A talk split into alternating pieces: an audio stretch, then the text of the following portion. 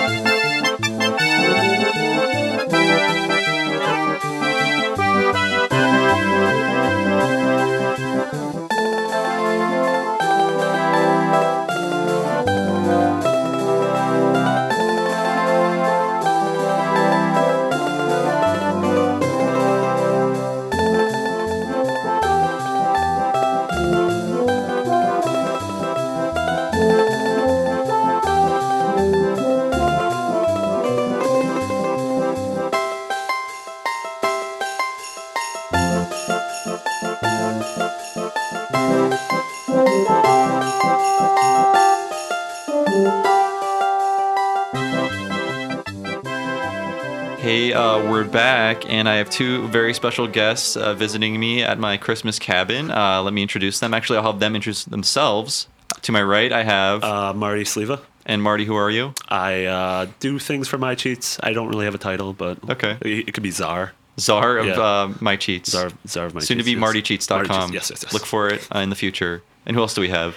I'm Ray Barnholt. Thanks for having me, Bob. No problem. What do you put uh, in this cocoa? Cinnamon? Uh, it's not been tested by the government, but Oh. um, let me know if you have any Well, side effects afterwards. Tastes like cinnamon. Okay. And uh, yeah, it should warm you up. All right. and uh, make you see things. Anyways, we're here uh, with these two uh, lovely gents uh, because they have decided, in the spirit of giving, to bring their topics to the table in this great celebration of Mm-hmm. um, something happened on Christmas. I don't know. Is it a president's birthday? Who knows? Marty, what did you want to talk about today? Uh, yeah, so my, my topic is uh, the epitome of a first world problem, and that is uh, games I received uh, for Christmas that uh, I guess were less than stellar. So Okay. hugely disappointing games. Uh, mostly, you know, I, I was pretty from a young age. I, I kind of knew what I wanted, and I usually asked for good things, but uh, every once in a while, something would sneak through. Um, so the first one I want to talk about was it, it's not the game's fault. It really was uh, my fault. But uh, we got uh, Dragon Quest in uh, the Christmas of '89, or Dragon Warrior, I guess. Um, and uh, I, I enjoy the game now, but I was three at the time, or two and a half, and uh, the only game I'd played before that was Mario, and so uh, a game where you had to read and uh, input things and uh, navigate menus that was just a little uh, ahead of my time. Right. So it was really uh, yeah. did you helped- have uh, an older brother or sister? I did, yeah, Okay. yeah. He was uh, five years older than me, so he was able to. And I think we um, we got the game. I think we just uh, we got a subscription in Nintendo Power as a gift, and it Yeah, came, it came with that's how it uh, worked.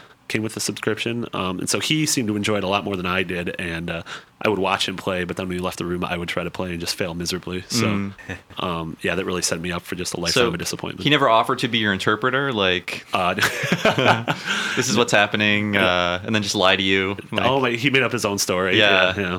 It's Um, one thing to can't read, but to not read, not be able to read like some of the, the that weird language in it. Right, right. These Ye old. English. Yeah. I didn't know regular English. yeah, that Yeah. was double challenging. Yeah, wow, what were they doing? So yeah, Dragon Warrior was a bust. Dragon Did you ever Warrior return to it, like uh, Uh, when you became literate? Yeah, I did, but uh, I didn't return to it until after I'd already played uh, Final Fantasy VI and Chrono Trigger. So uh, Hmm. it really, you know, it, it felt very archaic, but um, you know, I'm able to appreciate it. Yeah. And I guess uh, the next game uh, I have revisited, and I certainly do not appreciate it. Uh, that came the uh, Christmas of '95, and it was uh, Batman Forever for the uh, Super Nintendo. Wait, Which, no. um, so yeah, I was still at that age where I couldn't really differentiate uh, quality from, uh, you know, From Batman? From Batman. It's not your fault. The country was in another Batman mania. You know. yeah. Danny or, or Batmania, Exactly. as it's typically called. yeah. Um, and also Jim Carrey. And, Yeah. yeah. And so somehow, yeah, I, I enjoyed the movie. I don't know how that happened, but uh, then, uh, so, you know, how wouldn't I enjoy the game? But uh, it turned out the game was horrible. Yes, it was uh, technically impressive because it had load screens on the uh, Super Nintendo that told you to hold on. So, uh, yeah. Because it had to load so much awesome. Yeah. I feel like there's this little like asshole in the game who was just ornery that he was in my house. Yeah, right. So, um, Hold on. hold on. It's like We're some getting there. surly Games are Brook- coming. Yeah, some Yeah. gr- guy from Brooklyn. Yeah, that, well, the game had like motion capture, or it had. Uh, it, was well, like it a- tried to. it tried to. It tried Sort to of like Pit. Fighter or whatever. Yeah. High, But it was high all like- resolution, you're saying, uh, Ray, right? Some high resolution mode in that yeah, game? Yeah, it was a very advanced game in that way. It had Hmm. a high res mode that a lot of games didn't have, and I mean, what could you run? Uh, like, what what was capable of running high resolution? Uh, Batman Forever, Batman- uh, the menus in Secret of Mana, right? Wait, really? and uh, some weird graphic mode in Kirby's Dream Land 3, I think. I Yeah. don't even know if this don't, is Don't exists. judge me on this, please. Um, And so I guess the last one I want to talk about was uh, the Christmas of '99, uh, which was a great Christmas for me because I got uh, Dreamcast. Mm-hmm. That was awesome with uh, Sonic Adventure and Soul Calibur, and you know I, I really love both of those games. Um, But- but uh, like probably both of you at the time, I was a uh, really big South Park fan, and uh, I happened to get South Park Chef's Love Shack, uh, Love L U V, of course. Mm-hmm. Um, Right. And for those of you who don't know, it was a uh, kind of just a Mario Party ripoff mixed with a trivia game. Was uh, the Sonic Sonic Shuffle, is that what it's Oh, called? Was yeah. that out at the time? No, I think that was later. I think That that was a was few later. 2000. Yeah, yeah. Because Mario Party was released in what, '98? Is that right? '99. Uh, I would say 98. Okay, Probably. So, so this was uh, hot on the hot on the heels of that, but uh, Right.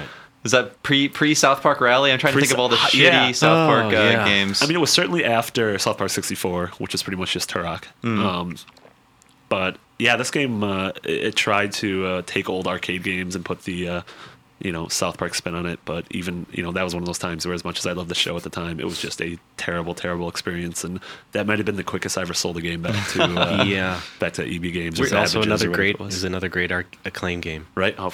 Weir- weirdly enough, I remember uh, this is like 14 years before Gaming Informer's amazing South Park cover. Yeah. It was a PC Gamer had a South Park cover and it had a picture of Cartman on it and it said, "Oh my God, they made a South Park game!" Like, "Oh my God, they killed Kenny," whatever. Yeah. And inside they had a an interview with Trey Parker and Matt Stone where they were being very like, you know, Trey Parker and Matt Stoney about their decisions. And they were saying how like South Park would never be an RPG or an adventure game because it was all about like finding keys and solving puzzles. That's not, that's not what South Park's about. So that's why they wanted to make South Park an FPS. And look what what, what happened in that game. Yeah. It's just like fog and turkeys Yep, yep. for five hours, right? uh, and actually, yeah, when I was doing Thanksgiving articles, I, I had to think like, what is a video game with turkeys in it? And I can only think of South Park That- for the yeah, that- for the uh, N64 Yeah, and yeah. PlayStation, I guess. And there was just I don't know were turkeys just like easy to render like they just replaced the, the, the, the Raptor code in uh, I, I think it was one of those things like with early Simpsons games where they bought the license, but they only had like six episodes to watch. And that year's uh, South Park Thanksgiving had like a Braveheart uh, Yeah, parody yeah. with turkeys in it or right. something. And they were like, that's it. That's our game. Yeah. They went to Trey and Matt and were like, "What do you got?" Well, turkeys, Turkeys and stuff. aliens. evil turkeys. Yeah. Okay, good. I assume there were zombies at some point. I don't know. I, I never played past the first stage. no, there were aliens. Oh, you're right. Yeah. Oh, yeah. I guess that was part of South Park. That was from the show, too. yeah. Weird. All right. Uh, anything else, Marty? Uh, no, those were uh, the three greatest mistakes of my life. oh wow, you're doing pretty good. Yeah, it's pretty good. I guess Good I guess I can share um, a few of my disappointing Christmas games. Uh, most of the time, I got everything I wanted because I made very ca- like carefully annotated lists with prices, where to find the games, what they look like, etc. Because my parents didn't know a lot about video games, except for my stepdad. He knew a lot about them, but my mom was doing the shopping for the most part. One year, I got Tetris 2 for some reason. Oh wow. I didn't ask for it. Yeah. Uh, it was kind of a weird game. I don't know who made it. Was it Bulletproof Software? No, it was Nintendo. Okay, yeah. Oh, yeah. wow. It just felt very odd to me. I don't know what, what it was about it, but it just, uh, I don't know. Tetris Mania was over at that point. I think it was Christmas of 92. So it, It just, came out in like '93. Oh, maybe it was Christmas of 93 then. got it early. Okay, yeah. Eh, well, I had a prototype. My mom broke into Nintendo because my uncle works there, by the way. Uh, Mario 15's coming out I don't know. in c- June. Maybe because of a puzzle game, they got it for you because they thought it was educational, maybe, or it'd help you be smarter. Help me learn special relationships. They just wanted Uh, to push their uh, Soviet agenda onto you. so- Oh, I gotta talk to my parents. I had no idea. Uh, also, I remember uh, like obsessing over Dragon Warrior 3 to bring up Dragon Warrior again. Uh, reading Nintendo Power's article on it. That game must have had an insanely low press run because uh, my mom looked everywhere for it, but all she could find was Dragon Warrior 2, which was not the best Dragon Warrior game. Uh, I'm not a big fan of 2, and especially it's really hard, isn't it? 2 like especially yeah, hard it's a for little uh, bit. It's a little bit infamous. yeah, and I was at like nine or ten, so I mean, I enjoyed Dragon Warrior two because I had played one, but I really wanted three because Yeah. three looked amazing. And today, Right. uh, it's still my favorite Dragon Warrior. wow. Yeah, and I guess I can tell my story uh, real quick about. Um, I, my, before I had a Game Boy, the guy my mom was dating, who was now my stepdad, had a Game Boy, and he had uh, Castlevania: The Adventure or the Castlevania Adventure. it's hard to tell where that "the" falls into the statement, but uh, you figure it out. Anyways, uh, she did, she had assumed I liked it because I was playing it, course, yeah. so she bought it for me. And uh, I don't know, mom, you didn't hide presents very well because I always found them, and I saw Castlevania, and I was like, no, this is not what I want. this is Ducktales. How do I how do I like skirt this issue? Because you know. I already know my Christmas is going to be disappointing. I'm going to have a Game Boy, but I'll have this Castlevania game that's kind of crappy. So uh, I, I don't know how gingerly I brought it up to my mom, but I was like, you know that Castlevania game uh, uh, I was playing, I don't really like it, and she, I think she understood that I had seen the gift, but um, I gave her, I gave her the alternate, which was Ducktales, which I, which I really wanted. Okay. And I showed her the TV commercial. I'm like, that I want to be that duck. That's me. That's me on Christmas, and uh, I did get Ducktales and Castlevania. And I think I still wow. have Castlevania uh, to this day, but it's still a crappy game, a crappy Castlevania game. So she kept Castlevania.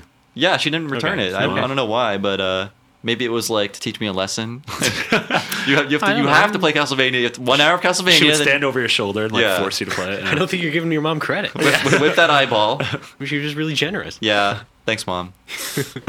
uh, so Ray, what um do you have any disappointing uh, Christmas games or? Uh, No, not like no, like you. I, you know, I kept a tight leash, and uh, I didn't really get anything bad uh, at Christmas. It was usually outside of Christmas where I made all the bad decisions Uh. and stuff like that.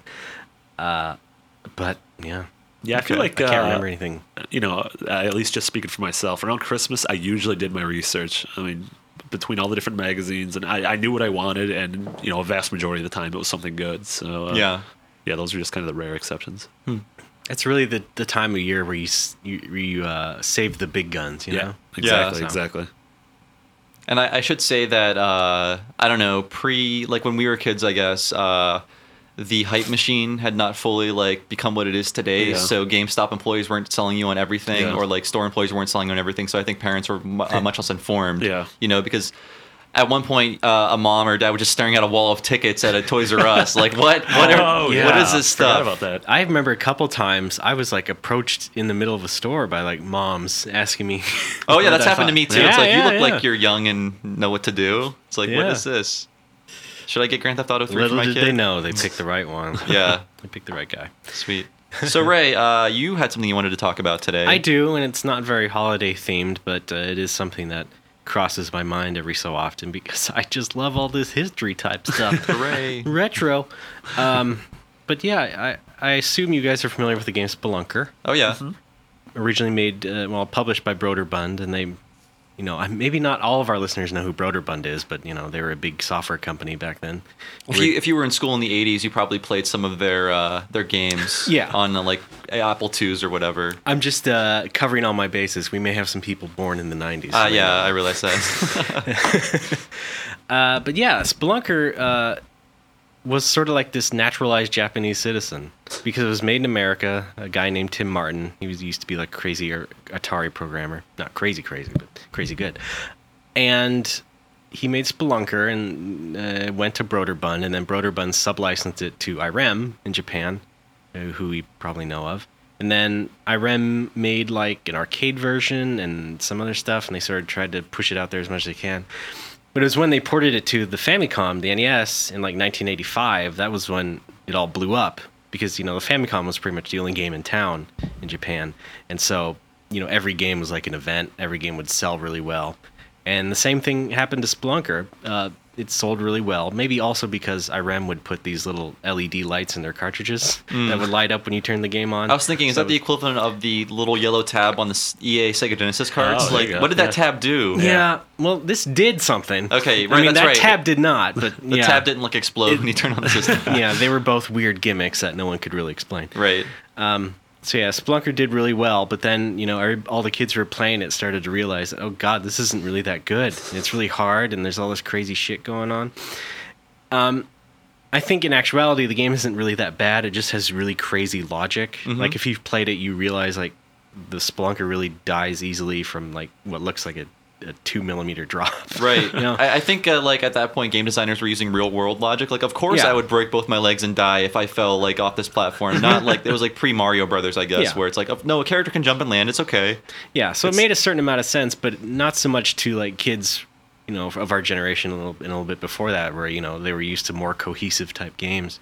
So Splunker sort of became really infamous, and uh, it just sort of stuck in everybody's mind because you know it was so it was so uh, prolific and all that. And then you know years and years go by, and you know people get older and start to remember games fondly, whether they were good or not. And so Splunker really became one of these pantheon games of like people who would remember like the Famicom era. And Irem really jumped on that because they sort of made Splunker into like their new mascot in a way. Like they would, uh, they made a little web comic on their website about Splunker Sensei, which was just like a regular looking guy with, with like Splunker helmet on, and he would die really easily at, at uh, you know on the school grounds and whatnot. Whoa. And funnily enough, they made a little one shot anime of that recently, and you can get that on DVD with the Now, um, who's the guy who made Spelunker? What's his name again? Tim Martin. Is he living high on the hog on Sp- Spelunker money? Like, I would assume so, because- Spelunker Spelunker checks. residuals. You know, I, I did. You know, I've done some light research, and I couldn't really find anything else that he made game wise. Hmm. Uh, That's uh, it. I might that was be his wrong. opus, right? Yeah, I guess so. I mean, you know, once it goes out to Broderbund in Japan, it's like you know, it's like uh, some celebrity making all this bank off a commercial in Japan. You know, like Tommy Lee Jones or something. Oh yeah. What did he What did he hawk in Japan? Boss Coffee. And Oh, you're right. Yeah. Speaking of Tommy Lee Jones, uh, uh, act, bringing back Batman Forever, not to jump Yeah. off Spelunker for a second, I just remembered something. Sorry, that was one of the first like instances of like a nerd outrage uh, that I experienced as a kid because I was like, wait a minute, in the first Batman, uh, Harvey Dent was a black guy. He was Lando Calrissian. And yeah. like I was like, it doesn't make any sense. Also, Batman was like, I didn't think, well, Batman's a different person too. Hello. Uh, so yeah, sorry. Go ahead, Ray. But he's still white. Oh, that's true. He just changed. Uh, I don't know. Gotham technology. Val Kilmer. Yeah, Yeah. that's fine. That was a valid tangent. Um, but yeah, oh, I should say also that they actually made like a, a sequel to Splunker. Irem did themselves for the Famicom, and it's but it's a completely different game. It's more of a platformer type thing, and there are different uh, characters you can play as, you know, and then switch between. And It's not really like Lost Viking style, but things that you know would help you uh, to change characters with. Um, but yeah, like I said, it became really sort of this weird sort of touchstone of nostalgia for the, for the Japanese, and it was a weird sort of cultural exchange. I always find it really weird because you always find you know little tributes and parodies and things. You can look on YouTube and find any number of like rock bands who did covers of the music and stuff like that, and, and pianists and, and things like that. Um, Can you can you talk about the? Uh, I guess there was a was a, re- a remake in 2008. I think it was, or maybe 2009. Yeah, a couple for, years ago. uh, PSN, right? Yeah, Spelunker HD. That's on PSN. It's actually you know pretty good. I mean, it's not it's not like an actual remake. I mean, all the levels are different and stuff, and but it is still pretty much the same game. And it's the way that most people remember it. There's a cool graphics change mode where you can choose between the new graphics or the NES style graphics. Hmm. And that's what I really like the fact that it became this sort of, like I said, a naturalized citizen, because it, it was Splunker was released here and everything, but it just didn't really grab anyone. I think Right, because yeah. everybody here was just sort of, ironically, all about Japanese games like Mario and Sonic and all that stuff. You know, people of our generation. Um, so it was just like I said before, it was a nice little cultural exchange Yeah. and uh, uh, we have games that we have, we love Japanese games that did not take off there Right. as well. On like NES. uh, some examples. Do you have? Uh, definitely Blaster Master, Right. which is sort of like a non-starter in Japan. Uh, sort of the same thing with Bionic Commando, and uh, uh, to go back to Ducktales. Right. I mean, all those Disney games didn't really uh, catch on fire as much, at least in terms of mind share. and like, Yeah, yeah. I feel like yeah, the properties themselves just didn't Yeah. hold the same weight there that they did here. and yeah, and, and also like years later, it's like those stick in our minds, but not so much for them. Yeah, Mm. yeah. So you know, same sort of thing with Splunker, and uh, yeah, it's just one of those things I find fascinating. It is pretty interesting. Yeah. Just the history of that weird, weird American game. it that, became one of these pantheon games for them. yeah. it's, it's really I think cool. uh, Lode Runner. They Mhm. also kind of latch onto that. Not as much as Spelunker though, but no, I, that's I, also that was also a Broderbund game. Yeah. and yeah, yeah, that was fondly remembered. Hudson did that over and there. I can say uh, there's a kind of a spiritual sequel in uh, Spelunky, which is Mm-hmm. a uh, free indie game that soon, I, I hope soon will be on Xbox Mm-hmm. Live Arcade, and it's like sort of like Spelunker in that it's very difficult and there's lots of things right waiting to kill you. But in Spelunky, you can actually fall pretty far without instantly dying. Yeah. And uh, the whole entire world is procedurally generated, so it's like a different game every time you play. It's just like a fun like toy box slash game Mm-hmm. that's pretty hardcore. And uh, if you want to play it, just look it up. It's just uh, Spelunky, like how it sounds. I'm not going to spell it because I'd have to write it down first. uh, but I recommend it. Also, you should give Derek Yu money because he's a good guy and he makes good games. I should also say that recently IREM's been having some troubles, and they, I guess they recently sort of gave the Splunker rights, all their rights back over to Tozai, who also published some IREM games here and stuff like that. So, like the future of Splunker's kind of, uh, you know, cloudy, but uh, I think his legacy will live on for sure. Speaking of IREM, do you think the next disaster report is going to be about running IREM?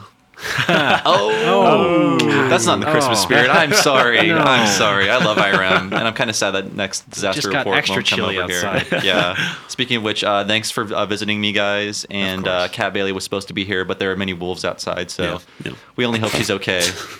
and uh, I'll text her later. I'm like, "Are you inside of a wolf?" Hopefully, it'll say no. No. So yeah. Yeah, thank you very much. Yes. Have a happy holiday, and uh, I'll see you guys in the new year. Absolutely. Thank you.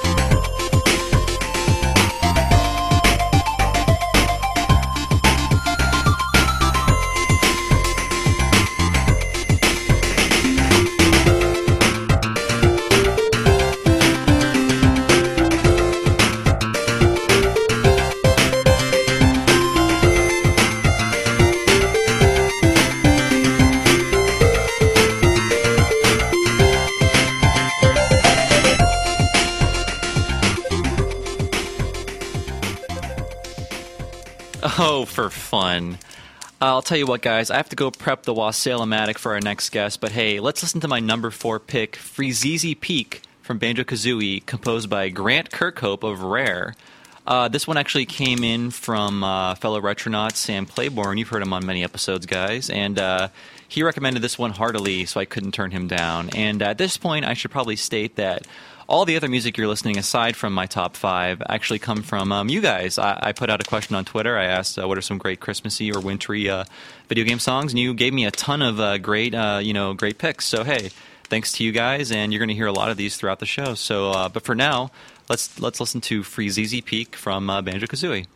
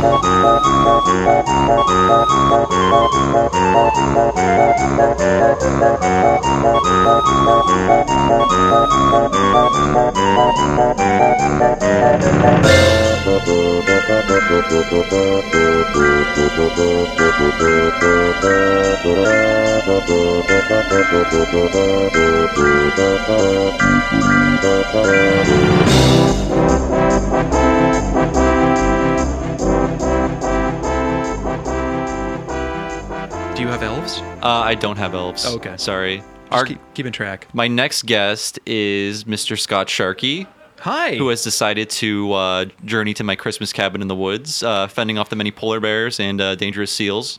Okay. that Well, I, burst I through guess, the ice I guess I live here now then. Uh, you have to leave after this. I'm sorry. Okay. Well, Uh, we- good. I we- mean, I was worried I wouldn't. Uh, there's not a lot of oxygen in this in this little cabin, and uh, I think the uh, the heater's throwing off a lot of carbon monoxide. But we're safe. All the cheerleaders locked in the basement are using up all the oxygen. They are uh, celebrating Christmas with me this year. So, celebrating uh, anyways, because they got fed this week. yes, of course, gruel, low protein gruel. So, Sharky, what are you bringing to the Christmas table in the spirit of Mm. Oh giving? God, what could we do? Um, how about how about my, do, can I make a wish list? Can I sit on your lap? Can I, can I ask you what I want for Christmas? Yes, Sharky. Actually, well, first I could probably run down the stuff I have asked for Christmas and, and how much I regret those things. Uh, are these Christmases past? yes. okay. No, they're not Christmas future.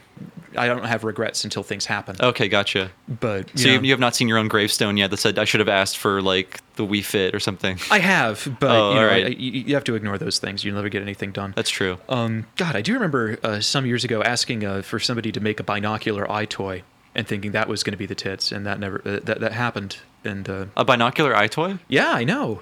Well, how does that work? A novel idea. Well, you'd use two cameras to you know determine movement. Oh, of, so yeah, basically that's what the Kinect.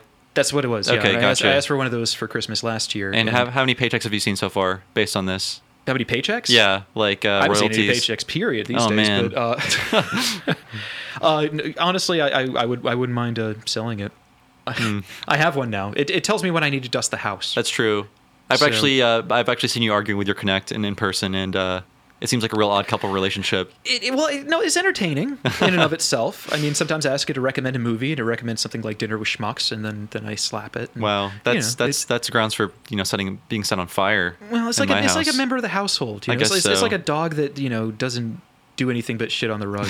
And, you know, so You just love it it's- too much to send it away. I can't help it. So, what else um, was on your uh, excuse me wish list, Sharky? I don't know. I remember asking for a Nintendo once. How did that turn out? Um, I got one. Okay. uh, you know, like four years later. Uh, I'm sorry. I feel so bad. I really hope my parents never listen. That's a delayed stuff, uh, wish. At least they followed through. Well, we were very poor. It- Yeah. it, was it was Kenny's family essentially. So we did have the ColecoVision, the black and white TV, up until Mm. like 1990, um, and then eventually uh, a video store went out of business, and they were selling off all their their uh, Nintendo games. And I guess my parents got to it after everybody picked over everything that wasn't crap. Hmm. Um, so I got uh, for Christmas Taboo: The Sixth Sense and uh, um, Total Recall and Racket Attack. My my and- NES uh, actually the way I got my NES was bathed in tragedy. My parents got divorced. Oh, And my grandma was got me an NES. present? Yeah, it's just like here, cheer up. Here's a video game, and I was like, that's what I wanted.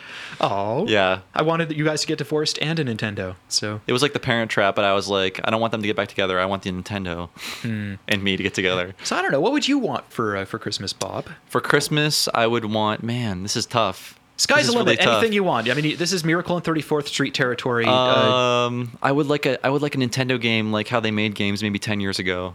so like Skyward Sword. Uh, no, not at all. Uh, my my problems with Skyward Sword are legendary, but uh, this is not the time or place. I just I, I was just I was baiting you. Oh no, no, I understand. It just uh, for me, Nintendo games have like far too much guidance these days, and I, I, I Mm-hmm. really miss the, their style of game where they let you explore and poke around, which I Well, think. Miyamoto quote unquote retired. Yeah. So is, is it, did you get your wish? Um, you know what? I think they just chained him back up to whatever radiator he clawed himself out away from because they're like, "How did you like? You can't give statements to the press. You're not your own person. You're Nintendo." I I really hope that comes true. Uh, yeah, that's a good Christmas wish. Thank you. Like, I want Miyamoto to be to be able to work on games, not just to be like a face or a rubber stamp. I want him to like do what he did best.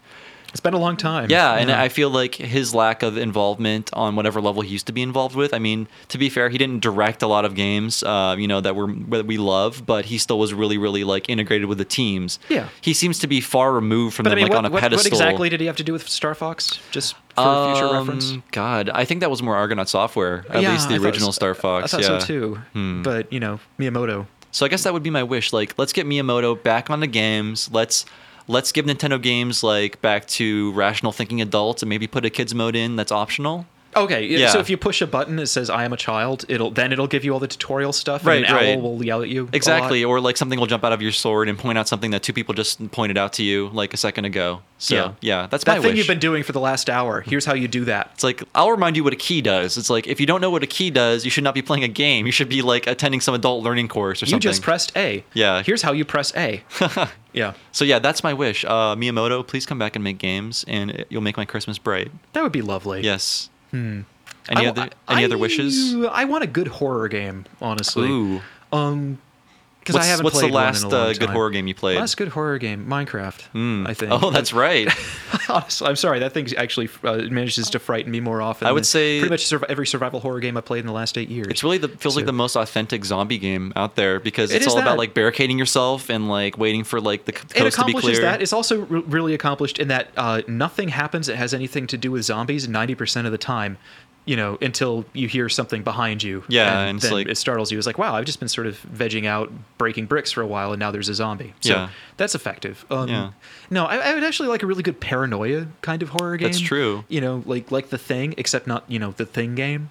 Oh, that's right. Hey, th- there's a topic. I know you've talked about it before. I have. I just this is a this okay. is a, this, is a bad time this for is a it. drum for me to beat on, and I'm still doing it. but- 2002 PS2 GameCube, right? Yeah. Okay. Was it GameCube? I think maybe can't just remember what the hell it PS2. was. Yeah, I, but, I, I think um, I used it for skeet shooting a long time ago. Right. So, I So, that was a bad example. It was a terrible example, but I mean, it was one of those things that got it right on the surface. I mean, it looked like the thing, but I mean, you could even do the blood test Mm-hmm. deal.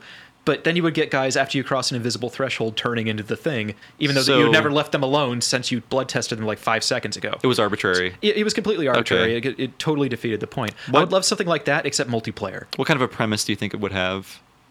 Just Well, like uh, like a look- shape shifting monster, something you can't like see. that. Yeah, I mean, you could do it like the old werewolf forum game. That would be perfect. Hmm. You know, just one of the, one of those things where everybody has a hidden agenda. It doesn't even have to be horror. It just has to be people manipulating each other and, and knowing what their win conditions are, but nobody else knowing what they are unless they can figure it out from your behavior. That I think would be brilliant. Hmm. That sounds interesting. it sounds extremely complicated, which is why I haven't made it myself. we So- can we need, we need to attach a, a prominent license to it, and then it'll sell. well, there's a new thing movie. Oh, oh right. So- I think we should forget about that though. We probably should. It, oh, it was, it was just like the other thing, except not as good and as a chick. yeah. So and we finally find out what happened to well, like where that dog came from. we had no The idea. The burning question. Yeah, Where did the dog it was come all those? English-speaking Norwegians. Yeah. apparently. I guess so. My, I guess one of my wishes would be I just watch the VGAs, and I would like a world where those don't exist anymore. That would be lovely. yeah. wouldn't it? And for all you people who say complaining about the VGAs makes you just as bad, no, it doesn't. no, it doesn't. No, it doesn't. means you're complaining about something that's shitty. Uh, I think I pointed out on Twitter, like uh, the last words left behind by Civilization will be, and now Charlie Sheen to present the award for best shooter. It'll be like etched on a stone amongst the charred, ruined cities, and You know, that's the kind of thing where they would book Charlie Sheen and then be pissed off that he was coked to the gills. yeah. I mean, because this is the VGAs we're talking about. They booked Steve O oh, like two or three years ago, I think. Did he show up And- in a in an altered state? Oh, Wait, apparently he showed up at the, the rehearsals really drunk. Um, Okay, that sounds like Steve-O. And then they kicked him off. But you're the guys who booked Steve O. I mean, this is a guy who wears a merkin made out of live bees. and, he, he has a tattoo of himself yeah. on his own body, right? So, and I heard all this from Sam, who met him at a bar where he was drowning his sorrows about not being on the VGAs, Oh, or just because he's Steve O. Yeah. And yeah, the, not really much of a sense of uh, perspective, I think. So yeah, those. baby Jesus, if you can hear us, please take away the VGAs and give us something better. And it turns out they all die of the pox next week, and, and this is admitted admitted as evidence. You, you can't take me to court for this.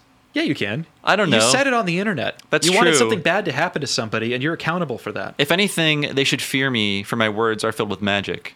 Oh, Yes. are you granting wishes? Um, are you an elf?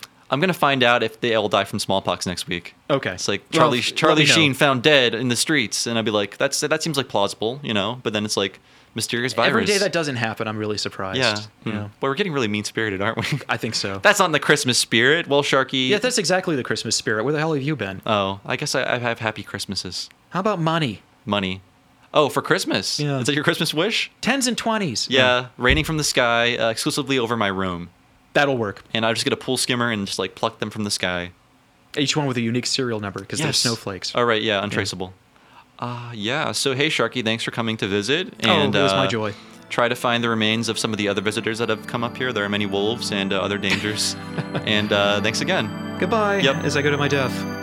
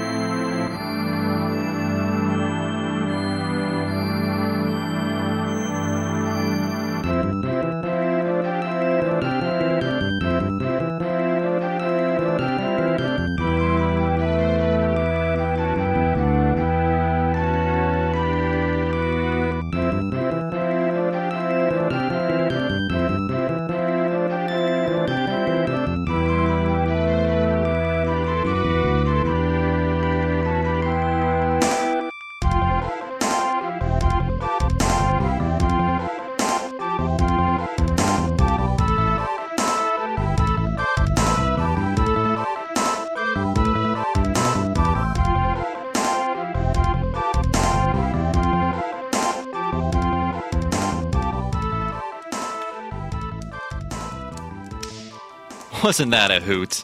I'll tell you what, I have to make a quick run to the basement for some more wreath freshener, but in the meantime, let's listen to my number three pick, Chocobo's Happy Christmas from the game Chocobo's Mysterious Dungeon, uh, which is composed by Masashi Hamauzu, who you might recognize as one of the composers of Final Fantasy XIII soundtrack. Um, this song mixes the classic Chocobo theme with some more familiar Christmas themes, and um, I think it's pretty great. And I ask you guys to listen quietly and enjoy.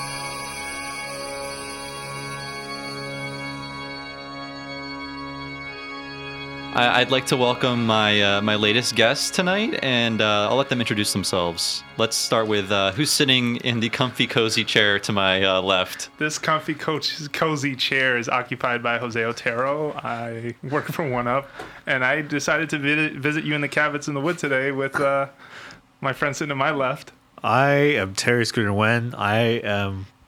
Those motivations have been ascribed to me. They're not my own. I'm only here because, hey, it's cold out there, but Yeah. not cold in here. No, I've got I've got warm cups of uh, various nogs and uh, and potions for you to sup on. It So looks like uh, people have been here before us. Oh, what what oh, yeah. happened to them? Did you kick them um, out? they had to leave. They were causing uh, quite a stir, and uh, I, I have certain rules Do in this place. I when run you a say tight ship. leave, do you mean, mean like leave this mortal coil? Uh, it's maybe. Have you seen them? Did you see them on the way here? Because No. okay, I didn't see uh, a thing. wow. Uh, we should wait 24 hours, just you know, not to bother the police. But you guys are here for a very important reason. You guys are here to actually uh, share some topics with me today. Uh, since uh, we don't make a lot of money, we we give the gift of topics to each other every Christmas. Um, And I'll let hey listen. That's some uh, depressing shit. it's a more meaningful gift than a, a material Man. thing that will take up space in a landfill one day. we got give you an totally beaten by the little drummer boy. I thought he had a bad gift. yeah. So Jose, Yeah. uh, what is your topic for today? My topic Rather is tonight, sorry oh, about that. tonight. Yeah, my topic tonight is uh last week on Friday Nintendo gave the ambassadors that last batch of games and a game on that list that I'm surprised I am enjoying a lot more than I did almost 10 years ago is Metroid Fusion. So Okay. I wanted to talk a little bit about Metroid Fusion. So and maybe- Metroid Fusion uh, GBA came out 2002. 2002 uh, yeah and it, it's weird because um, if you if you look at some early footage you can tell that that game went through a, a, a lot of changes originally what they showed is metroid 4 and i tried to show you this back when we were at the office there was like a, an early like screens and video where the art style changed dramatically from what they had started with to sort of how it ended. I guess it was like sort of a prototype build, but I don't know. I don't think Nintendo shows that stuff very often, so that's why it kind of struck me. But It's I- probably like uh, an E3 video or something like that. They just played in the background at some convention. And it's weird to play Fusion now after having played Other M because they almost Oh. feel like, well, they almost feel like the same Sisters. the same, yeah, sisters very much. But um, it feels like for Fusion they at least had a better idea of what they were doing. Well, uh, I don't, I don't know. Well, there is a Metroid timeline, quote unquote, but I, I think the Metroid Prime games take place between like older games. Is that correct? Well, it's weird because once Other M started coming out, it's like Nintendo wrote off that they existed. So I don't even know if Metroid Prime is considered part Huh. of the main timeline anymore. Because I, What? I did not play a lot of uh, Metroid Other M. I'm not sure if you did either, Terry, but it seems like Well, uh, Prime Nope. happened after Super Metroid. It's always Okay. been they, they've been either a little before or right after. Um, I think it's before because I know Other M is after Super Metroid. Well, uh, Fusion tries to humanize Samus a little bit by giving her a, a long lost uh, authority figure slash love. I don't know how, how the how you want to break it down, but I guess they explore that more in Metroid Other M, which I haven't played. Yeah, where they his name did. Mm-hmm. is Adam, uh, former commanding officer, now uh, sentient AI, and that might be the spoiler. Is that In a spoiler? It's, What? It's, okay. I, I, you Yeah, know exactly. What, you had, on? you've had 10 years to play this game, and just because it came out on 3DS as an ambassador thing the other day does not give you an excuse to have Yeah. not played uh, Metroid Fusion. And I believe like a single tear rolls down Samus's face. I'm not even kidding. Like in the in the revelatory scene where it's like, oh my god, they're the same yeah, person. they're blah the blah same blah. Yeah. person. Yeah. Um, But aside from that, like what makes it good? Because this is a game that's really criticized for uh, its linearity and its insistence on story, which before Metroid games would be like there's no spoken dialogue outside of maybe like the prologue, and after Sure. that, it's all like visual cues that let you know what's happening. So Well, I'm slowly feeling like the linearity is actually one of the better things of this game. I mean, it's not that I don't enjoy exploring uh, an, an open space, but I feel that in Super Metroid there were a lot of times, or in any Metroid game before, um, where you can where you'd get lost and you just have absolutely no clue. And it, I, I, I kind of playing this game now, I, I almost really appreciate the fact that before they set me loose into a playable area where they don't directly tell me where something is half of the time. The game Right. starts out giving you very specific waypoints, but then the objectives get a little more broad with each time. Or they'll say, "Hey, here's this room," but you're, there's no direct way you're going to get to it. Like you're sort of going to kind of figure it out the more you play. Um, but there was a lot of abilities she she was given to, and this was one of the few games that they did that where it was based sort of a, as a. f- This is the furthest they've taken that timeline. Right. Right. They've never done a game after Fusion that sort of explains what happens to this weird Metroid hybrid Samus. it's fuzzy to me because I just remember uh, all I remember is like there's Metroid one and then two and then Super and then and then Fusion. Is that how it works? I guess if you want to act like Other M and Prime didn't exist. Well, I mean, sure. I, Yeah. I I mean, their stories actually had like a lot of text to them and stuff, so they're not as easy to like suss out as you True. know, Metro uh, Samus fights space pirates, Samus finds a baby, Samus fights Yeah. the pirates again. Yeah, yeah, basically, yeah. Oh, for sure, yeah, and it, it's just weird because uh, it feels like the whole um, the whole background uh, or, or the the idea that Metroid and aliens are are sort of related really gets shown a lot in Oh Fusion. yeah, yeah. You mean like they both- aliens, as in like Yeah, Ridley Scott's Alien- aliens? Yeah, Alien, Ridley Okay. Scott, and Aliens, Cameron, George Cameron. was aliens. Ridley Scott was alien. Okay. Yeah, yeah, yeah. You gotta get your plural. No, no, I uh, meant that. I meant like plural. Al- well, I guess there was only one alien in Alien. That was a very literal title. Sure. Yeah. Yeah. Oh. Well, the idea that you're trapped Wait, on a the, space the, station. the chest burster is an alien, so there were two aliens in Alien. But the chest burster grew into an alien. Oh, that's right. and there was only one. forgive yeah, me, forgive first me. I movie. forget. Yeah, I forgot. Only one wreaked that much havoc. But the idea that you're on a space station with this with um with a threat. Granted, I don't think the X parasite is namely the alien. I think more the the thing that resembles the, the biggest threat is the SAX, which was also a really cool thing they did Mm-hmm. in Metroid 4 in uh, in Fusion. That Samus has. Uh, I mean, the Prime games tried it too, where she has a nemesis, but this was the one where it felt like you were afraid to ever run into this thing. Yeah, and because in, it was going uh, to wipe the floor with you. I remember in Prime Two that was a big feature, like Dark Samus or whatever. And uh, I mean, this is not this is not an uncommon idea. Like Zelda Two had Dark Link, and so did Ocarina of Time. But uh, In this case, she was much more imposing, correct? Because at first you couldn't fight her; you had to get the hell aw- out of there. Well, she had all. She was you at your most powerful state. Okay. And she has. She's basically made up. She's an X-parasite who um, possessed your your uh, your, Your arm suit or or something. whatever, Yeah, yeah, She basically they genetically like copy whatever they the host, and they eventually kill the host. But this is an example where you know Samus being infected, she survived. They, Mm-hmm. The the Metroid vaccine, like it, it's so convoluted. But I know. the- I'm amazed you remember I was Metroid canon. yeah, like- yeah. Oh, I love Metroid. I mean, the last time I played Metro was when I was like a young, young kid. I remember like, oh, it's a person in space like shooting stuff. it's a space then- lady. Yeah. And then like I played Prime, like, yep, you're trapped on the planet. It's in 3D. I'm Mm-hmm. fighting more Ridley, Yeah. fighting more space pirates. Well, yeah, and then she. It, it's weird too because this even the tone of the story where she's like, "I've been genetically altered like by this." uh by Yeah, this Metroid vaccine, that and, I'm fits in- like wondering, is she like fugly now under the suit? Like, what's going on? You, you only see her eyes though, but um, Mm-hmm. I remember instead of collecting the normal health power ups, you actually collect the virus. So that Yeah. any, and enemies drop the virus or Yeah. whatever when you when you shoot them. And you have the same weaknesses as a Metroid, so you are like Oh, you're, that's you're afraid of cold. Like the the Yeah. SAX fires a cold beam, you could be frozen in place. You actually like trade places with the prey, I guess. But um, I thought it was the best time uh, that they've ever done the whole doppelganger like dark version of a of a, of a character in that game. Um, and granted, I think maybe what turned a lot of people off was it wasn't the fact that Samus spoke, but the fact that maybe she said a little too much. especially in the very beginning. uh, Mm-hmm, yeah. There's maybe oh god, uh, you just played it. How many minutes do you have to sit Oh and wait God, through that? you're waiting for a while, and Yeah. you can't. Sk- this is before like the advent of pressing start to skip or something like that. I think it was well after the advent, but uh, Oh, they yeah, just that's choo- they just chose to ignore it. They're like, no, this is important. Yeah, you need to pay attention to this. Yeah. Uh, so, so it's it, it it's really a pain in the butt. But the, the other weird thing about it that I don't think gets enough credit is that eventually that game does open up where you can go anywhere you want. You just have to get through everything that they do. Sort of the way the the story like kind of throws these objectives at you. But then once before that final encounter, you can go anywhere within the BSL, the space station that you're you're sort of in. Um, so I don't know. I, I still feel like the the and that's the point where you're going to really look for secrets and try and find things. Um, when you're a more fully powered up version of, of this character, Right, when right. she's almost back to normal. Because even that was the other weird thing. Like they actually came up with a story explanation to why she's so depowered. And in in further games, that was harder and harder to do. Yeah, it, it, I mean, in Other M, it was ridiculous. She doesn't use it until her freaking CO tells her. Like, That's fuck not a yeah, very I'm bounty progressive- hunter. yeah. I can do the fuck I want. Like, Do you know where I've been?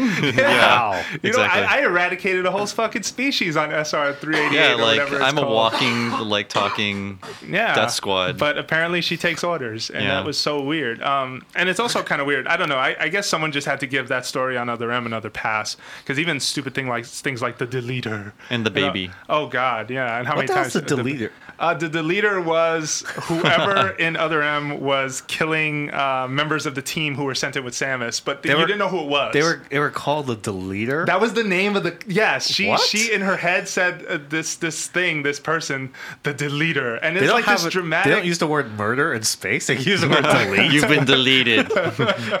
yeah, it was Is she something the ridiculous. It's so ridiculous. It is so bad. I, I kind of wonder. Um, I don't know. The, Should I should bother someone- playing other M at all? You just make it sound like I think no. you should. No, I think I think everyone who, who likes Metroid should, but I think you really need to go in with maybe a drink, Yeah. or two, because the story's pretty bad. You got to be about half in the bag to play Yeah. uh, Metroid Other Wow. M. Yeah, it, it's it's a, it's a it's a good game. It's just I don't know. That that's another topic entirely. I'm just I, I feel strange because at the time Fusion came out, I I did not feel this way. Yeah. I kind of felt like.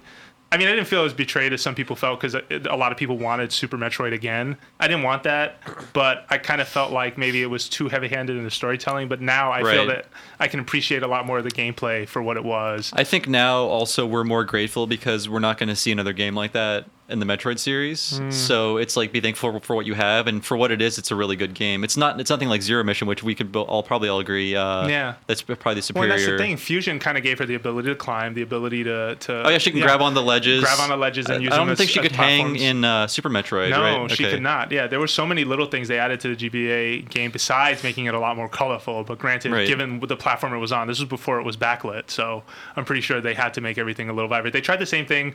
Konami tried the same thing with Harmony of Dissonance. If you remember that Castlevania, that was super like bright and colorful, and it was so weird to be playing Castlevania that looked that way. Yeah, yeah. But you can obviously tell it was them just trying to work to the limitations of the hardware they were on at the time. Right. So yeah, So recommended.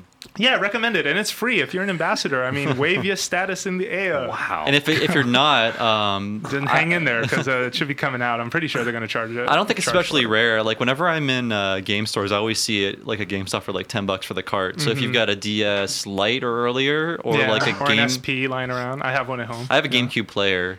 It Wow, looks really nice on that. Yeah, Yeah, if, you, if you can afford it. Well, if you can, I don't know if they're rare either, but it's you can cool. knock someone over who has it. Yeah, Bob, can I? Uh, can I you go can look you over can there? borrow. Is it in this cabin? no, no, no, no, nothing valuable is here. I plan to uh, yeah Okay. evacuate as soon as possible. Sure. Scooter or Terry. I decided to talk about some wizards. Uh, Terry has brought his list of top five wizards And a staff.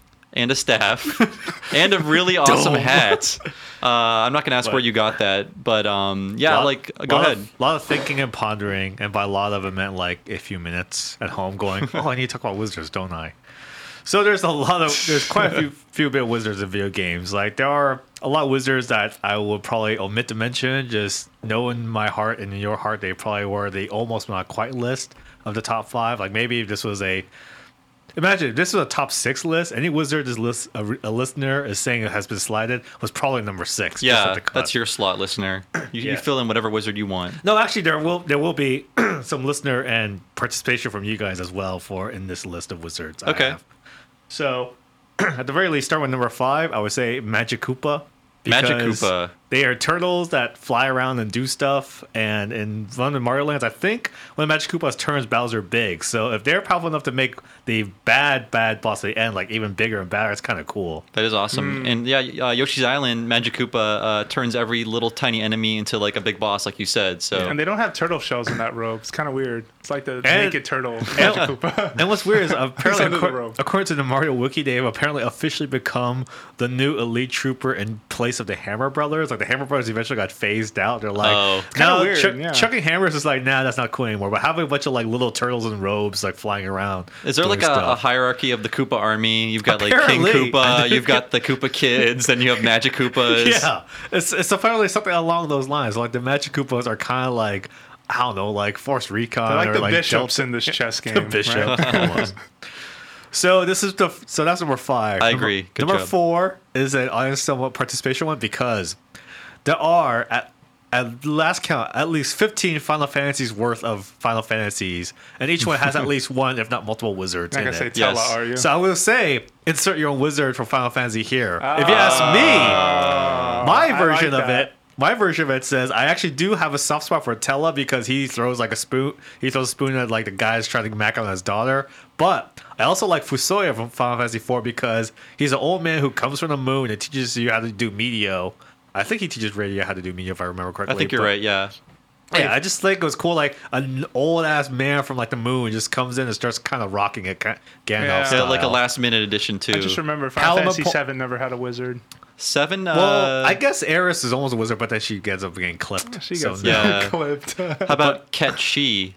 Catchy. Oh, it's Or- like that's Kate not Sith. No, Yeah. that's not a wizard. He's the blue wizard of that of that game. I don't think there's a You straight up so? wizard wizard. Yeah, because he's I the guy that learns the magic. He's an automatron And I- He's he? a he's a secret uh, uh, member of Shinra. He's a furry. I Yeah, also like I, I also like the Palom and Porom because they're like the weird Wonder Twin kid wizards. One's black, one's white. Oh, magic. yeah. and it's kind of cool. cool. that for kids they like they totally step up when the time's right and they becomes they turn themselves to stone and stop some walls were collapsing on you. I'm like, holy crap! I don't think I could have done that. They're the most like virtuous in that situation Yeah. too. They're like, don't Yeah. worry, we'll kill ourselves and uh, and then come That's back. just my personal thing for my FF4. If I had to narrow down an FF Wizard to one, I'll probably pick just good old Black Mage because he reminds me of that of Orko from He-Man. I would. But oh, go ahead. would- yeah, but I would say like here's the audience participation. Like you can now name like Final Fantasy wizards you think should be number four, but number four in general is like a wizard from Final Fantasy. I, want to name mine. Go. Uh, I believe it is Stragos from uh, FF6 Ah. because he's a loving grandfather, and he has ra- uh, radical blue magic that can just rock everyone's face off. I like it. Yeah, and he comes. Did I say he's good music? I think I did. Yeah. Those are the two elements, if I may remember most. I think I would have picked uh, Orko from Final Fantasy IX. I'm forgetting his Ah. name right now. Uh, Vivi, or Vivi. Vivi, however you want to say which it. Which is a them 'cause Black there was Mage a- that looks like Orko. From yeah, yeah, Yeah. yeah, That, that's why I said that. yeah, um, yeah. No, I like that one a Oh, lot. that's but yeah, but see, like audience participation, like insert your fi- your favorite Final Fantasy wizard as number four. Yes, please leave your favorite wizard in the comments.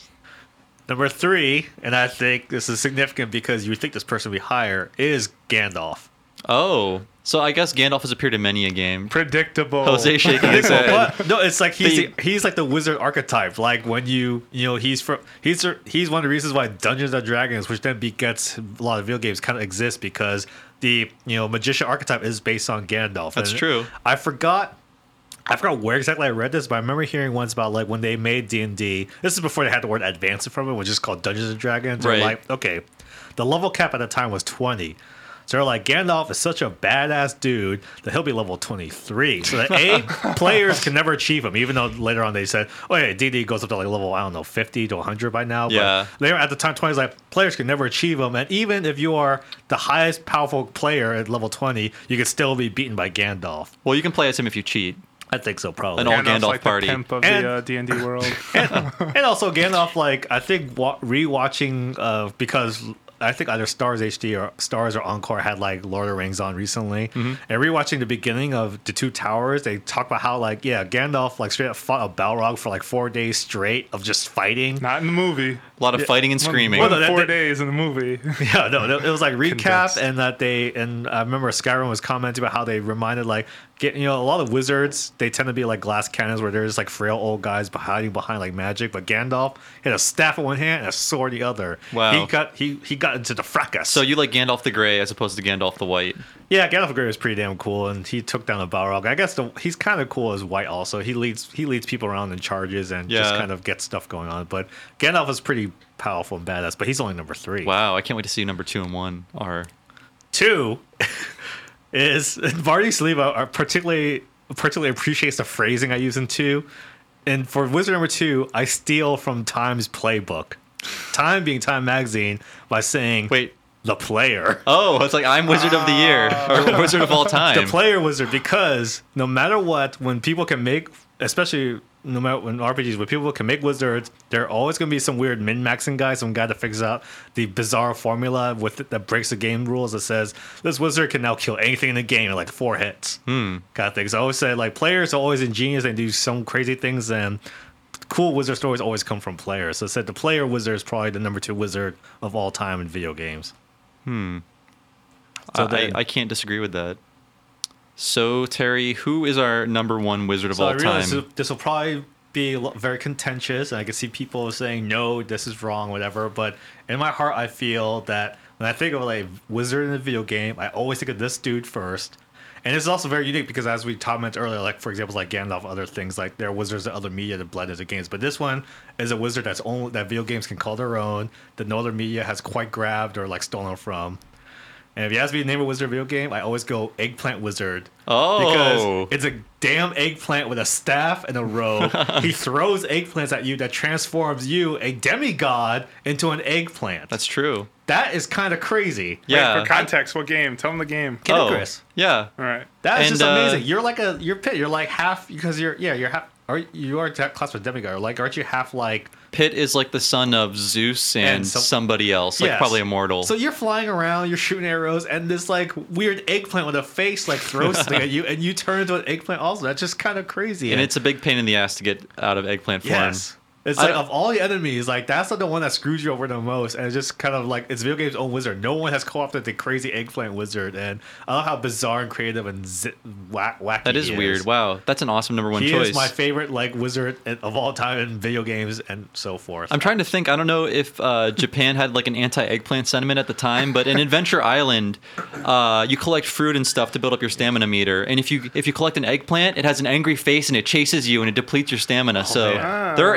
anti-eggplant sentiments in these See, games. now what's the bonus fruit in Ice Climber? So I don't know if they had. Oh, there's anti- eggplants yeah. in that too. Yeah, Wow. there are. Yeah, but Did they, someone they don't just, do like- They just have weird faces on them, or at least it looks like faces. They used to creep me out. As Did a the kid. eggplant not come to Japan until like 1985? And It must have been They're like like, this what in- is this mystical object? Put is it it, evil? video Is it good? Yeah, I don't exactly. know. Yep. No, I, I, I imagine eggplant was a part of But man. Japanese cuisine for a while. Yeah. Yeah, like a, a weaponized wizardized eggplant is is something you don't want to broker no No, no messing with. we can only hope he's in uh, Uprising. And Pit is uh, Zeus kid number what? Zeus gets six? around. Yeah, dude. That dude that- is uh, the biggest deadbeat dad. Mm-hmm. I remember someone commenting about how Zeus is kind of like the master of ownage because Zeus is the kind of guy that will have an affair with your girlfriend while as a bird.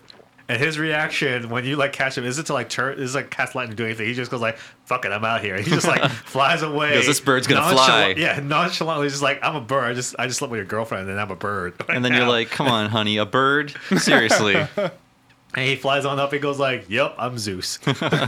Just doing what Zeus does. Well, Yeah. guys, I thank you again for visiting me, but your time here is over. Oh man! God. Wait, uh, what kind of over? Are we Hold going to the on. Is this is this our tour of the basement? I'm now? just saying, be very careful when you go out there because uh, uh, just if you see a bear, look them straight in the eyes, and you can usually intimidate them that way. That's what I've heard. Wow. Mark Trail taught me that. It was in several of his comics. Oh, okay. And if you get hungry, you can always eat pine cones. I'm scared of Bob now. Let's let's go for the door. Okay, guys, have a nice Christmas or holiday season. Your choice.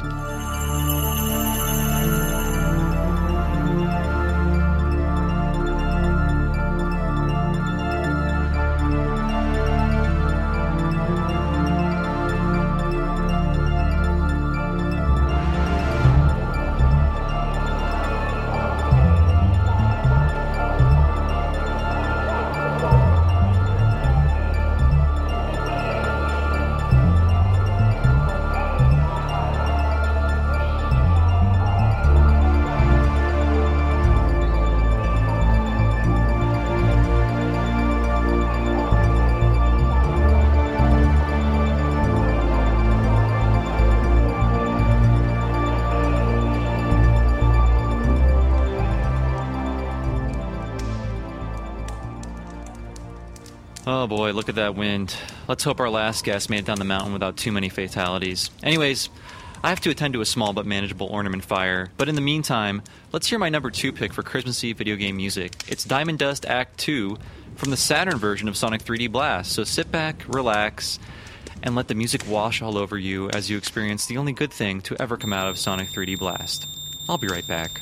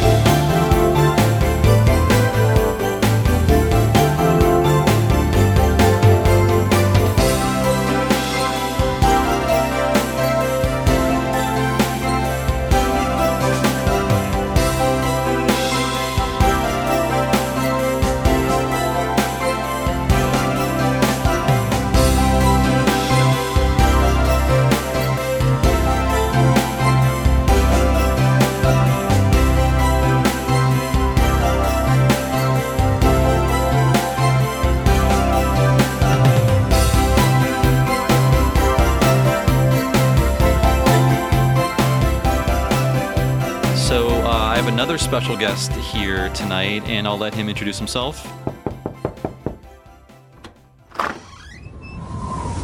Hello, Is there a Bob Mackey here? uh, speaking. Hi, Bob. My Hi. name is Matt Leone, and I'm here to talk about Street Fighter. Don't I work with you? Okay, I thought so. You nice just try. Called, you just called this whole setup stupid, so you What? can't blame this on me. No, no, no. It's not stupid. It's uh, it's it's, it's a new tradition I'm starting where I, like uh, I think we should all like come together for the holidays, even though we're not at work right now. Okay. So In, in the mountains in a cabin. yes, Gotcha. It's very, it's very warm in here. I know, I know. It's uh, I'm burning a lot of old magazines to keep warm. Oh. That's that smell. That's what you smell too. I thought you were gonna go for a game for reference and it was gonna get really sad. Oh no, but- no, no! yeah. I'm only burning back issues of um, Field and Track, or Track and Stream, Sounds good. or Field and Stream. Track and stream. It's for a very, very selective audience. But right. uh, Matt, in the tradition of giving, I've had all of my uh, coworkers come up here to give me a topic to discuss. So, Mm. what is your topic, Matt?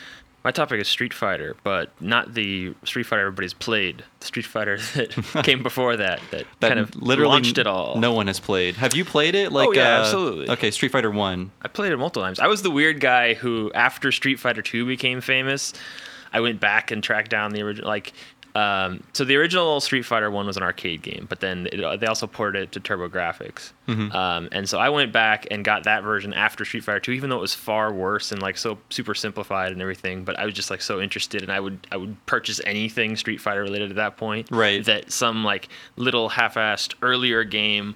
I was so excited by just because it was a little bit more Street Fighter. I Okay. bought anything at that point. So this is a Capcom game, right? And uh, what year was this? Eighty nine, 88? I'm not good with timelines, 87? but somewhere in there, yeah. late eighties, and it actually came out here. Uh, I guess for TG sixteen under the name Fighting Street. Yeah, yeah. I don't Which, know why um, they changed the name. Chris Kohler and I had a had a theory that cut, got uh, cut out of a previous episode because of the laptop, but um, it was the fact that Nintendo had Street Fighter 2010, Mhm. and maybe the term Street Fighter was a licensed trademark at that point be, or but then something like Capcom that. had it back later. Oh, maybe it was like Nintendo exclusive. Yeah, I don't know. something. I don't know. It could be it could be weird like Wonder Boy. They couldn't use Wonder Boy, so they made Adventure Island. That sort of deal. Maybe. We're just speculating here. Yeah. But uh, yes, please, please go on. Uh, what is Street Fighter One? Who is the amazing visionary who made it? And Mm. um, what can you tell us? Well, the the most notable part is that if you're going back now, you totally don't want to play it because it'll kind of ruin what Street Fighter has evolved. Because each of the games since then have kind of like slowly, bit by bit, improved little details like the collision detection and kind of the the flow and the animations and and all that stuff was hugely improved starting at Street Fighter 2, and it just kept getting a little bit better from there. Um, so if you go back, it's it's very kind of clunky, and you know you'll you'll swing at a guy, and if you're an inch away, you still might hit him and that kind of stuff. Um, but I mean that's most of the games at the time. I guess it was it was more important for Street Fighter than some games because it was so like you know one on one competitive. Right. Um, that kind of stuff mattered more than if it would in like a Final Fight type game. And you can see the, the sort of roots, this kind of thing, in uh, the creators, some of his earlier games, which we haven't mentioned him by name yet, but um, Kung Fu, which came out for the NES. Uh, I believe it was Kung Fu Master in the arcades, Yeah, and, yeah. and it was called something else in uh, Japan. But, Uh, yeah. So uh, the, the this kind of started off because we posted this interview uh, maybe two weeks ago. I don't know. Something like that, airs. Yeah.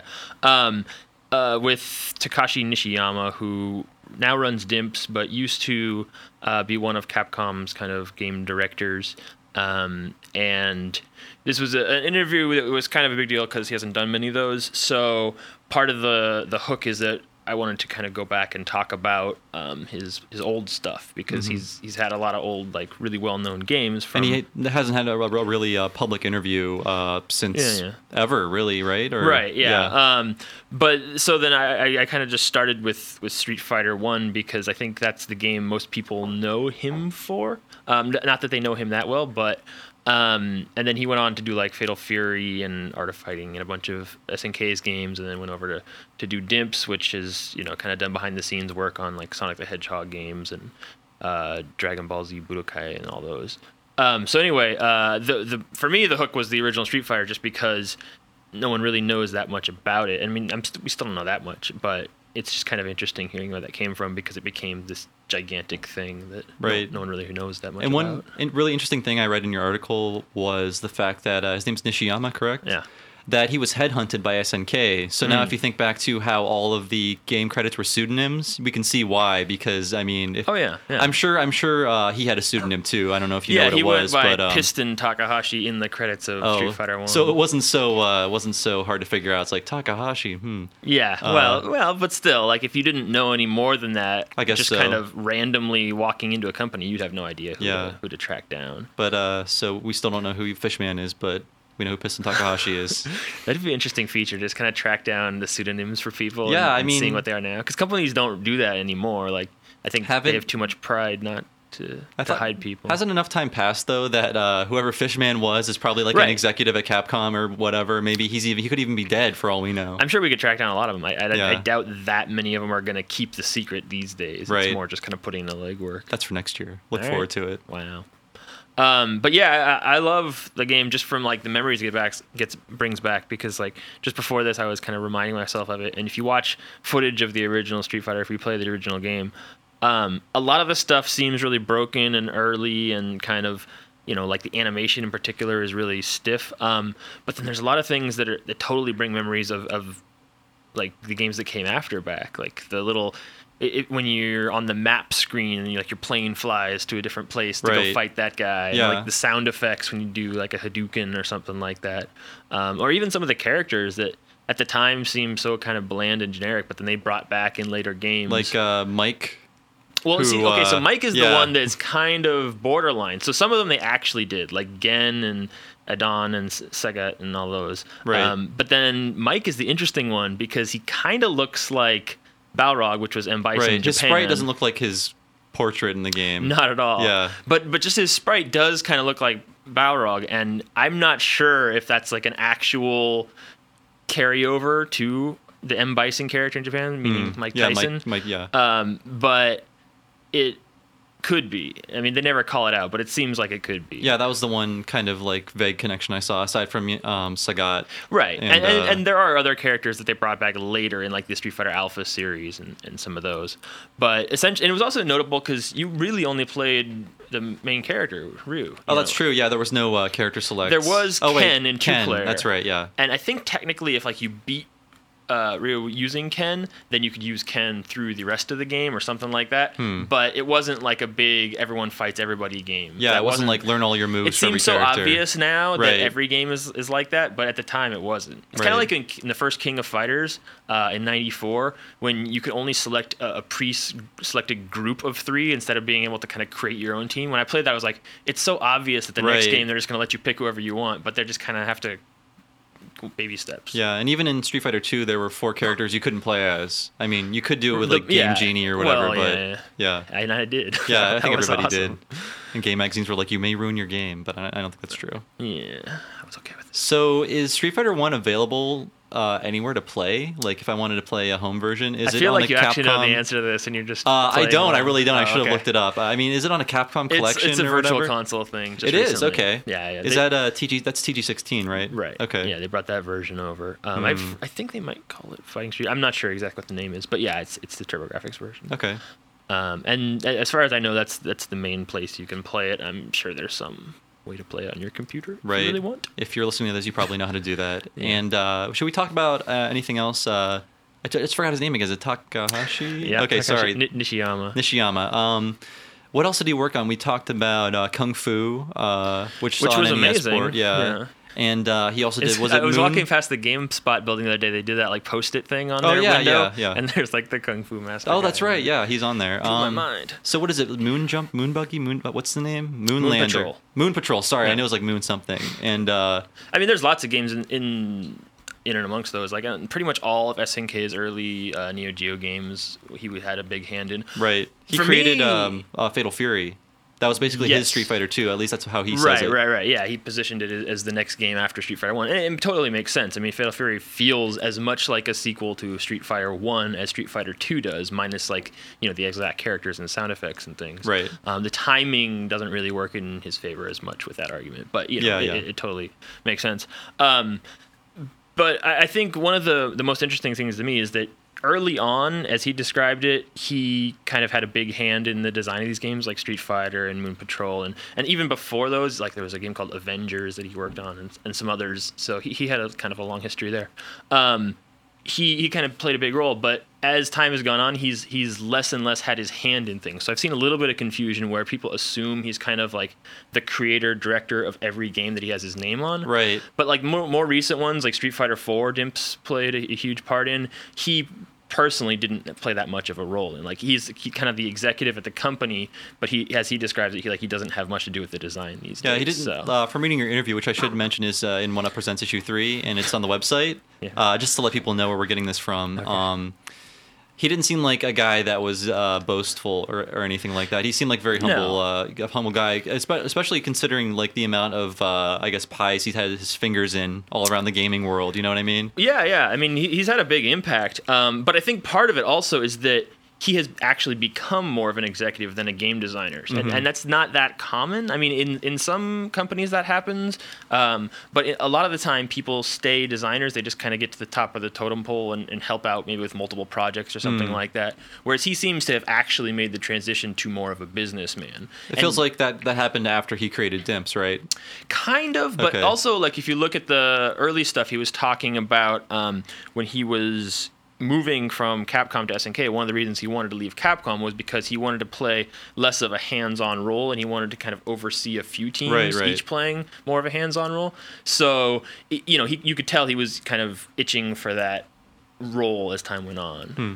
And it was also kind of funny that he was like, "Yeah, um, when I was at SNK, kind of in the middle, like playing partially a, a design role and, and moving a little bit more into the exec role, that was kind of my ideal situation, like even more so than where I am now. Hmm. So it's it's not that often that people admit that, so that's kind of cool. That was cool. And uh, another thing I, I saw in your article was that it, I guess he he takes credit for the idea behind the SNK uh, arcade system, The where multi-slot, You switched yeah. out, uh, I guess, ROMs or whatever instead of having to buy an entirely new uh, arcade machine. Right. But one thing I was wondering, uh, you know a lot about arcade stuff, Matt. Wasn't that a common practice with some arcade boards, or did it well, originate? you could you could switch out one at a time, but it wasn't a common practice to have a board that you could put multiple boards. Into. Okay, that, that's what that's what he did then. I guess. So yeah, okay. like like Neo Geo's big thing was, I mean, there, there were different versions. There was like a, a one or two or 4 Mm-hmm. uh, slot that you could put different cartridges in, but then you would be able to select those. Um, that was, I think, the main thing he, he thought would make this thing stand out in uh, like Central America and South America and places like that. cool. Yeah, I feel like we're just plugging the interview now. That wasn't my No, intention no, here. uh, I Basically, mean- I, was inspired uh, to go back and kind of look into and, and play a little bit of the original Street Fighter just because of the the article. So I, that's right. kind of what. I mean. I think we should plug the article because you put a lot of work into it. and It's very good, and obviously uh, the way you talk about it and you know the amount of work you put into it, you obviously are passionate about Street Fighter One, which is a game a lot of people just uh, pretty much overlook and immediately jump to two. You know, for the as, most as part. honestly as you probably should. I mean, it's because not- two is a much better game. You can go back to two you know. and have fun playing it, but I'm not so sure about one because you're going to be like, what I would like about Street Fighter is totally missing here. At least for the yeah, like part. I think if you go back to two now, it'll feel kind of dated. Like, Yeah. you, you didn't notice it at the time, but each game changed it like a little more and a little more and became a little more polished and tight and whatever kind of Mm-hmm. generic words you want to use. Um, but then if you go back to one, you'll really notice it. Um, but it, I think at this point, if I'm going back that far, I'm kind of almost doing it more for the history lesson than I am for the enjoyment. okay. So, or at least for the first game. So, it, It's a- you know, it, it's good from that perspective. Yeah, it's a large part of talking and writing about retro games. A lot of them aren't that fun, but they're Yeah. important. They're important to uh, history and uh, to what we do. Well, yeah, I mean, I think this Street Fighter One is incredibly important game, not because of its quality, but because of like the what what it's created since then. I mean, Yeah. Street Fighter Two gets most of the credit, of course, because it's the game that kind of popularized all this stuff. Um, but Street Fighter One obviously led to a lot of the things that are in Street Fighter Two, and then all the SNK games as well. So Hmm. I think without this little kind of spark at the beginning, we wouldn't see a lot of the kind of fighting game genre as it is now, which is for me the most exciting part of it. yeah, very true. And uh, I think he his name should be uh, more well known than it is, just because of what he created. And I mean, he's, he's still making games. Well, not Yeah, like well, making games is. personally, but he's Yeah, yeah. he's Dimps. Yeah, And pretty can- much. I mean, he runs Dimps, absolutely. And I can say for all of the decade or so where people were complaining about why isn't there another, just another 2D Sonic game? Why can't they just make a new one? They did. They made several, and they were made by Dimps, and they're and they're pretty good. Depending who you ask. Some some people are more up and some are more down. But yeah, Yeah, I mean, I I, mean- I, like those games fine. Yeah. Yeah, Cool. Well, thanks a lot for coming in, Matt. Anytime. And, uh, Do I get you- like some marshmallows or cocoa or something? You can take uh, one of uh, one back issue of Field and Stream with you I will. for the ride back. Some kindling. Yep. I like it. Stay safe, Matt. Thank you. Be careful.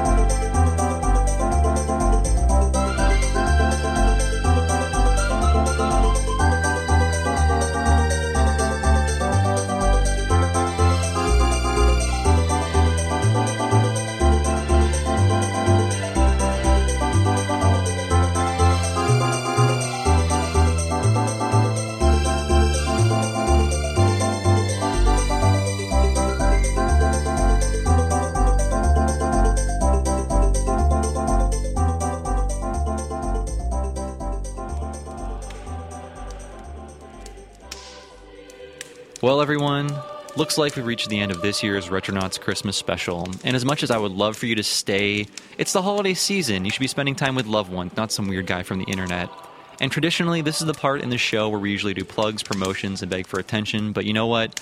Not this time. If anything, I'd like to thank you, the listener, for continuing to listen to and support the show throughout 2011. And personally, I have to admit, I was a little worried about taking over the show back in August but uh, your reception was both warm and welcoming, and I thank you for that. Uh, but before I sign off for good, hey, it's time for our number one Christmassy video game song. And if you know me like you should, you probably guessed it's from Earthbound. This version of the song I picked actually combines both winter themed Earthbound songs from Winters, and one of those is actually from the game that preceded it, which is traditionally known as Earthbound Zero, but it's actually called Mother One.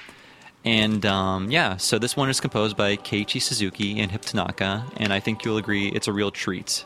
And if you don't agree, I don't know. I don't know about you anymore. But anyways, uh, for Retronauts, this is Bob Mackey wishing you a happy holidays, and please, let's have a Patrick Swayze Christmas this year.